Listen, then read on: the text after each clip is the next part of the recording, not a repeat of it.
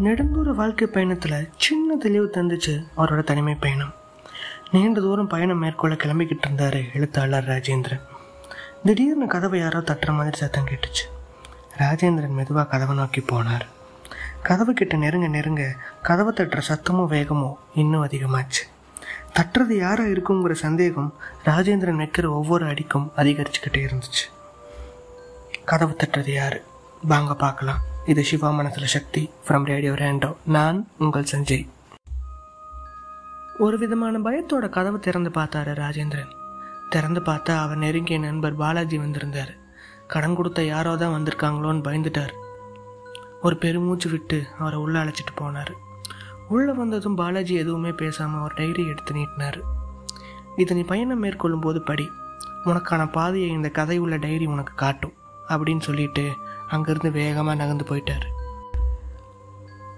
ராஜேந்திரனும் அந்த டைரியை வாங்கிக்கிட்டு பயணத்தை ஆரம்பித்தார் ரயிலும் கிளம்பியாச்சு பயணமும் துவங்கியாச்சு.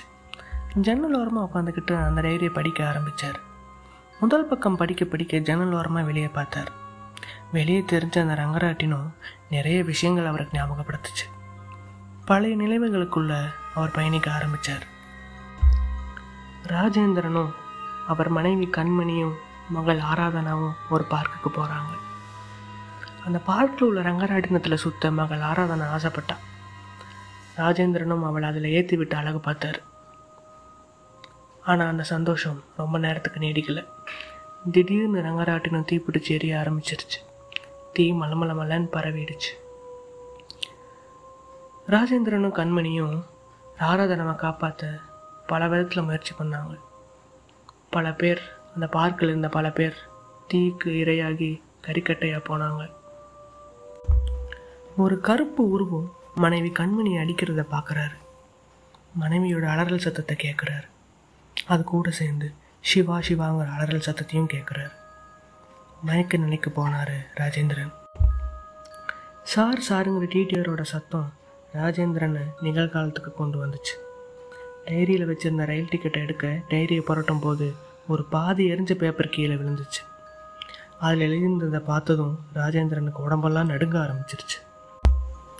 சிவா மனசில் சக்தி அப்படின்னு ரத்த நேரத்தில் எழுதியிருந்துச்சு. இதை பார்த்ததும் ஏன் ராஜேந்திரன் நடுங்கணும்? பாலாஜி கொடுத்த டைரியில் ஏன் இந்த பேப்பர் இருந்துச்சு? கண்மணியை தடுத்த அந்த கருப்பு உருவம் யார்? சக்தி சக்தி நிழல் சத்தம் கேட்ட அந்த குரல் யாரோடது? அங்கே தீ விபத்து ஏற்பட காரணம் என்ன? கண்மணிக்கும் ஆராதனாக்கும் என்ன ஆச்சு? தொடர்ந்து பயணிப்போம். இது சிவா மனசில் சக்தி. ஃப்ரம் ரேடியோ ரேண்டோ நான் உங்கள் சஞ்சய்.